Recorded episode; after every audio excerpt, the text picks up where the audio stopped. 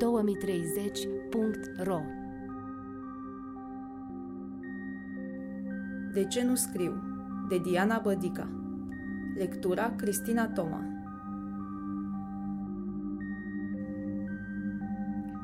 Scriu rar. O perioadă lungă de timp mi-am zis că asta e normal. Creativitatea are nevoie de incubație. Iar eu nu am vrut niciodată să public zeci de cărți. Așa e. Nu mă mint. Ideile au nevoie de germinare. Iar eu sunt mulțumită dacă public cinci cărți.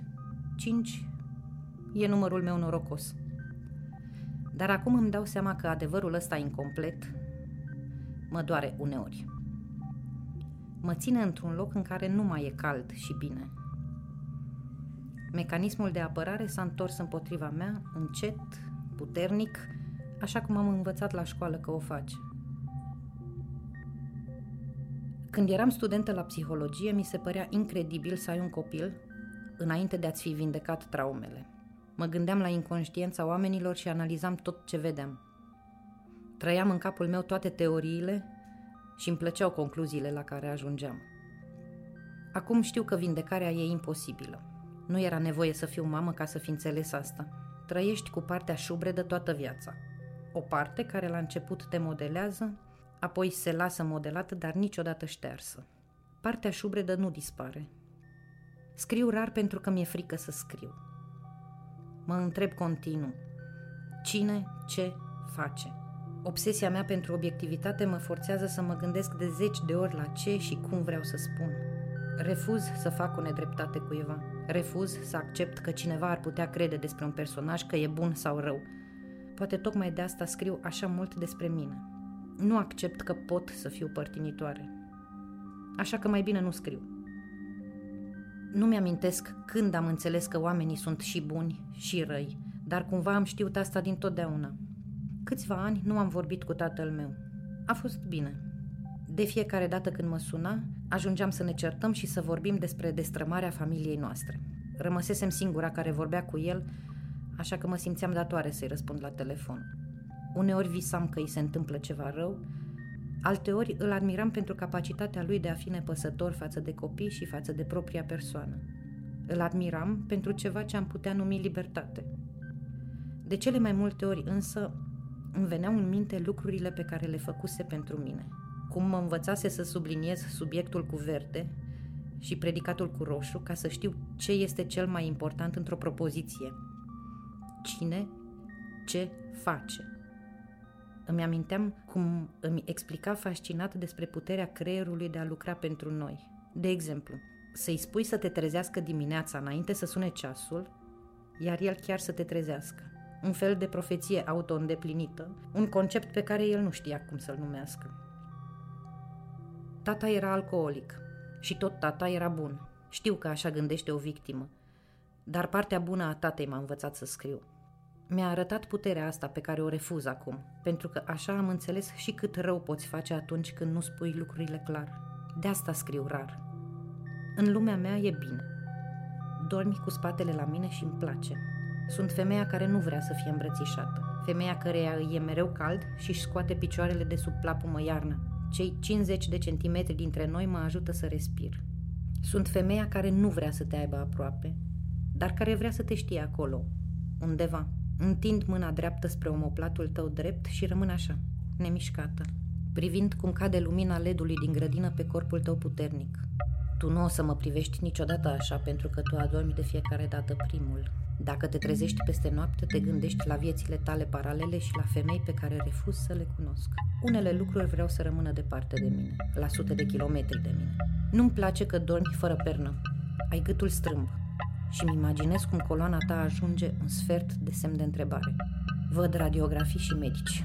Mă văd făcând orice ca să-ți fie bine. Schimbând patul, canapeaua, schimbând toată mobila pentru tine. Stau acolo, la 50 de centimetri distanță, cu mâna dreaptă pe omoplatul tău drept și mi imaginez că o să mori înaintea mea. Nu vreau să mori înaintea mea. Gândesc asta de zeci de ani, așa că nu o să te trezesc să-ți mai spun încă o dată. Plâng încet și mă bucur că ai un somn adânc. De atât de multe ori mi-am imaginat că mori înaintea mea, încât dacă s-ar adeveri, cel mai probabil aș ști cum să mă comport, cu cine să vorbesc, lângă cine să stau la mormântare. Tu îmi spui că o să trăim 100 de ani, că suntem sănătoși tu, nici măcar COVID n-am avut, dar mă minți. Corpul meu complicat cu sindactilia lui operată, rinichiul căzut, ganglionul microcalcifiat dintre carotidă și jugulară, pielea asta sensibilă care se învinețește atunci când mă ciupește în glumă, toate astea sunt lucruri pe care doar un bolnav în fază terminală le-ar accepta. Nu-mi place cum dormi, îți spun dimineața. Îți explic ce prost stai cu gâtul cât tu bei apă. Te plimbi de colo până colo, iar eu merg după tine. E felul meu de a-ți spune că nu vreau să mori. Pentru alții mesajul nu ar fi clar, dar tu îl înțelegi. Nici mie nu-mi place cum dormi. Îmi spui, ți-a crescut în loc de mână o creangă care mă înghioldește. Dar nu ești supărat pe mine. Tu nu poți fi supărat pe mine. Sunt o iederă care a cuprins toată casa, iar casa ești tu. Imaginea asta îmi place, deși poate n-ar trebui, doar că așa uit că vreau să mor înaintea ta. Până la urmă, dacă o să trăim 100 de ani, nu suntem nici la jumătatea drumului, dar partea șubredă din mine se declanșează când vrea ea.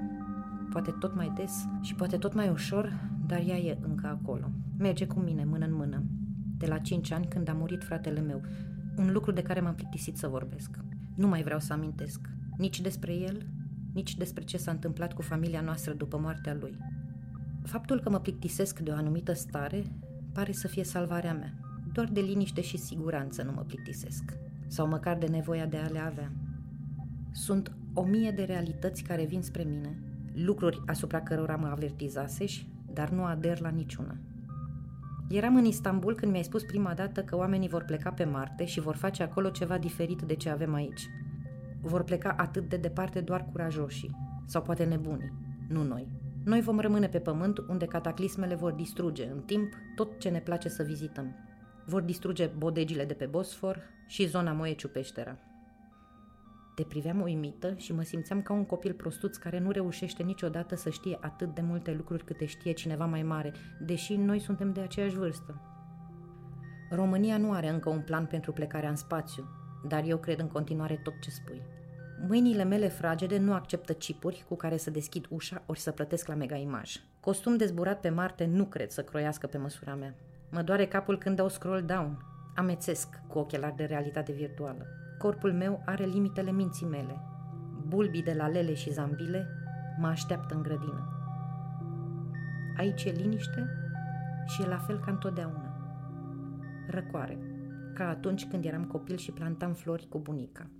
Ori ca atunci când, înainte de micul dejun, mergeam împreună să culegem roșii, castraveți și ardei. Ne opream la fântână să le spălăm și mă udam pe picioare – Mereu am crezut că lucrurile vor merge spre din ce în ce mai bine, de parcă binele ar fi fost o bandă magnetică deasupra globului pământesc, adevăratul lui strat de ozon, că lumea se va schimba, iar oamenii vor deveni mai toleranți, dar am greșit. Acum știu că am greșit. Doar pentru mine și pentru oamenii din jurul meu lucrurile merg spre mai bine. De parcă noi am avea propriul nostru strat de ozon. Firea mea fals extravertită are nevoie de liniște și de grupul ei vechi de apartenență, de vechile obiceiuri și de ordinea cunoscută a lucrurilor. Nu mă uit la știri, toate s-au întâmplat deja. Nici nu ai crede că am studii în politici sociale. Uneori urmăresc un subiect politic doar ca să-mi confirm teoriile. Legile sunt la fel de neclare, create intenționat așa.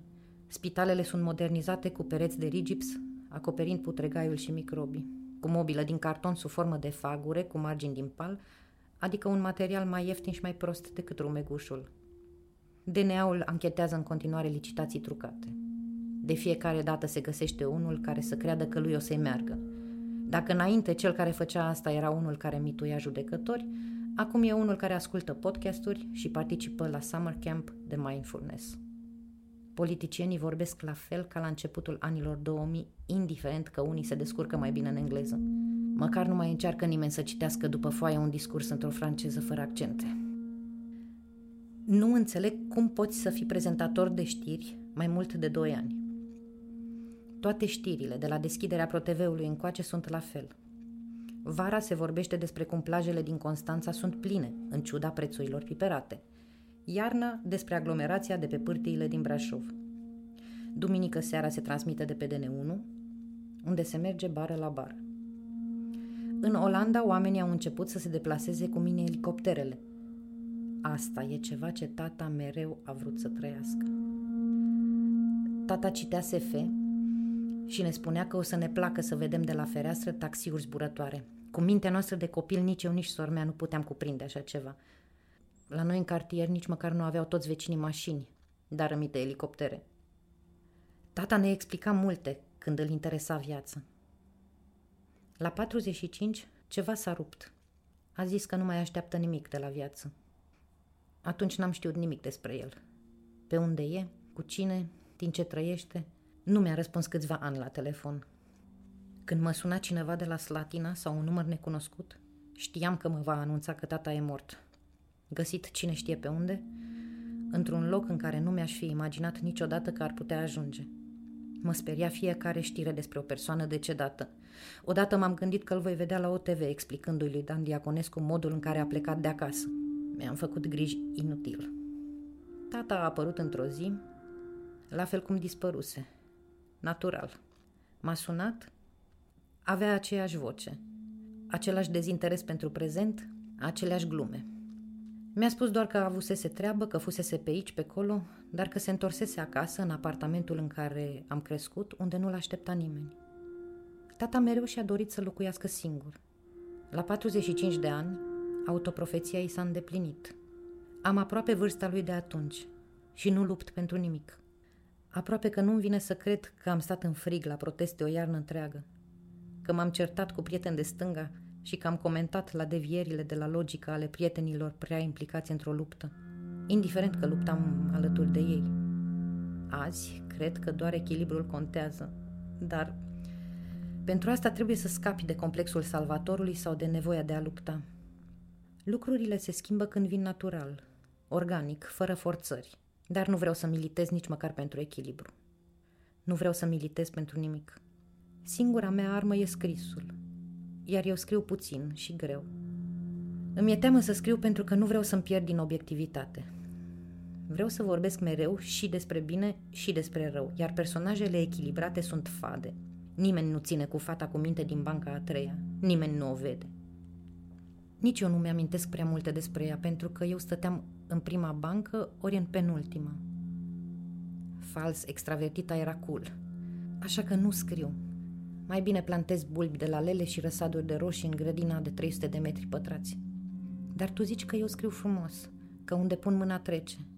Partea mea șubrezită e acum un copac sub care e umbră, iar imaginea asta începe să doară. De ce nu scriu? De ce n-am niciodată suficiente răspunsuri pentru mine? Nu reușesc să le găsesc în cele o mie de realități care vin spre mine și nici în teama că vei muri înaintea mea în lumea mea e bine. Când scriu, scriu ca să repar ceva.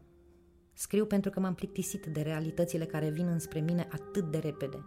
Scriu pentru că m-am săturat să văd că lumea reacționează la orice postare care devine o știre. M-am plictisit de hate, de regăsirea sinelui și de poze identice pe Instagram. M-am plictisit să aud vorbindu-se despre vulnerabilitate și acceptare de la persoane care nu înțeleg când corpul le spune stop. Asta e prea mult. Asta e prea greu. Scriu ca să duc lumea acolo unde nu vrea să se întoarcă. Într-un loc de care vrea să scape. Amintire. Spațiul care dă părțile șubrede din tine. Spațiul care creează mecanismele de apărare. Dar ideile astea mă macină tot mai puțin. Nevoia de a scrie e tot mai mică. De ce ar vrea un om să stea față în față cu partea lui întunecată? Lumea nu se schimbă oricâte pagini aș scrie eu. S-a inaugurat un nou pod peste casele moderne din Pipera, dar traficul a rămas la fel. Lumea aleargă, iar mie îmi place să merg încet. Nici n-ai crede că am fost pivot cât timp am jucat handbal în școala generală. Poate singurul lucru care mă motivează să scriu e gândul că aș putea face viața un pic mai suportabilă pentru cei ca mine. Pentru copilul trist care a căutat întotdeauna soluții la problemele adulților. Pentru cea de acum 10 ani care credea că va păstra vie scânteia, că va lupta, că va face mai mult pentru societate, pentru oamenii ăia care par răi, dar care sunt și buni, și invers, pentru cei care credem că ne vor salva, dar vor delapida fonduri europene. Dacă mă decid să scriu, Voi scrie totuși mai târziu sau poate mâine. Afară e încă lumină, iar eu am niște zambile de plantat. 2030.ro este un proiect al Asociației Art No More, cofinanțat de Administrația Fondului Cultural Național. Muzică originală și sound design, Miron Ghiu. Editare audio și înregistrări, Miron Ghiu, Petre Fol, Robert Bălan. Asistent de proiect, Andreea Drăghici. Visuals, Maria Nicola. Video, Petre Fol. Un proiect conceput și coordonat de Robert Bălan.